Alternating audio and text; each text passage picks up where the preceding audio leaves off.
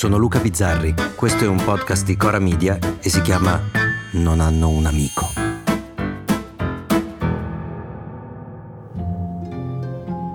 Succede raramente, anzi rarissimamente, ma succede che Twitter non sia un posto di nulla facenti mitomani con seri problemi di comprensione del testo.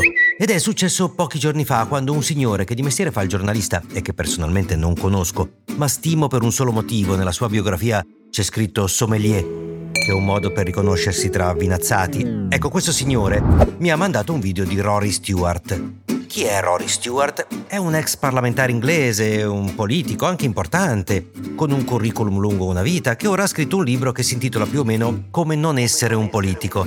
E a me pare una persona seria, mi piace proprio, quindi presto si scoprirà che mangia i bambini a colazione. Rory Stewart in questa intervista parla della sua esperienza politica e soprattutto definisce quella politica una professione orribile, che distrugge la mente di chi la fa trasformando delle persone intelligenti in macchine sputa slogan. Well, I'm saying that it's a, it's a horrible, horrible profession that I think we underestimate the damage it does to your mind, body and soul. E ho paura che queste parole andrebbero scolpite nella pietra. Abbiamo assistito pochi giorni fa ai funerali di Giorgio Napolitano, uno che è stato eletto per la prima volta nel 1953, che so, 70 anni fa. 70, sì, 70. Al funerale hanno parlato i figli e io ho pensato che non sapevo che Napolitano avesse dei figli, semplicemente perché quando la politica era una cosa seria, e non dico che fosse una politica migliore, solo era più seria, i politici non esibivano i figli. Non ricordo, nella lunga e straordinaria vita di mio padre, un solo giorno che non sia stato di lavoro. Il suo lavoro e il senso profondo della sua esistenza era la politica. Non sapevamo che cosa facessero a casa, che cosa mangiassero, che mestiere facessero i consorti. Non dico che questo portasse più risultati o risultati migliori, ma almeno ci evitava lo stillicidio delle opinioni, le foto dei figli usate come propaganda elettorale, tutto quello che ha trasformato il mestiere della politica in un mestiere orrendo, che devasta anche le menti migliori. Io conosco personalmente dei politici, alcuni li conosco da prima che fossero dei politici, e se ci rifletto, non posso dire in nessun caso che la politica li abbia migliorati. A partire dal fatto che una volta che fai parte di uno schieramento, di una sigla, la tua capacità di giudizio, il tuo pensiero non ha più spazio e sei chiamato o ti senti chiamato a prendere posizione dieci volte al giorno su dieci cose diverse, mentre qualcuno lavora con te non più per tutelare la tua immagine, ma per promuoverla, per aumentare i like. E la politica come gestione riflettuta non esiste, esistono decisioni prese su basi spesso irreali e ingestibili come il consenso.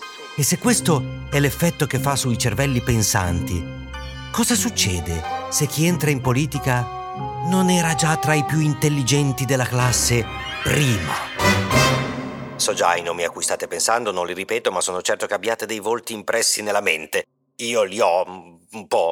A me ultimamente mi stupisce anche il nuovo che avanza. Sono totalmente affascinato dal vice segretario della Lega, Andrea Crippa, il numero due di Salvini, il che presuppone che ci sia un mondo in cui Salvini è il numero uno e tutto diventa poesia, Crippa sta cercando anche lui di diventare famoso e la sua ultima uscita è dedicata al fatto che la Germania finanzi, da anni, alcune ONG che recuperano migranti in mare.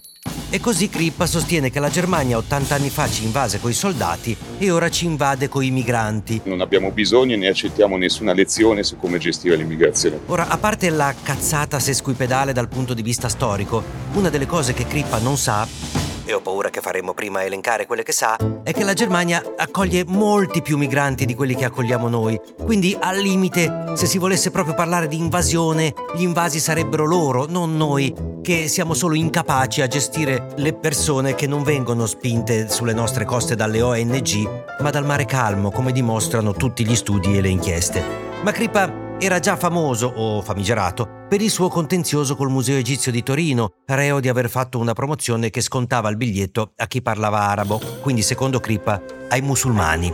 Perché lui è semplice, se parli arabo sei musulmano, se sei nero hai il ritmo del sangue se parli bergamasco sei bravo a fare i muri. Per avvalorare la sua tesi, Crippa fece un video in cui telefonava al museo per sentirsi dire che gli italiani venivano discriminati. Salve, settimana prossima io e la mia compagna vorremmo venire al museo egizio per visitarlo e volevo chiederle se ci sono delle tariffe particolari, degli sconti, delle agevolazioni. Sa dirmi qualcosa? Sì, sì, certo, abbiamo tariffe agevolate eh, per studenti, pensionati, eh, Peccato che il video fosse falso e il nostro venne pure condannato in primo grado e poi assolto in secondo perché secondo i giudici aveva esercitato il proprio diritto di critica. Vabbè ma a noi tutto questo piace perché Crippa risponde alla domanda iniziale, a quella che ci stiamo facendo. Crippa è la risposta a se la politica trasforma delle menti brillanti e intelligenti in pericolosi e inconcludenti sputaslogan, che effetto fa sulle altre? A domani.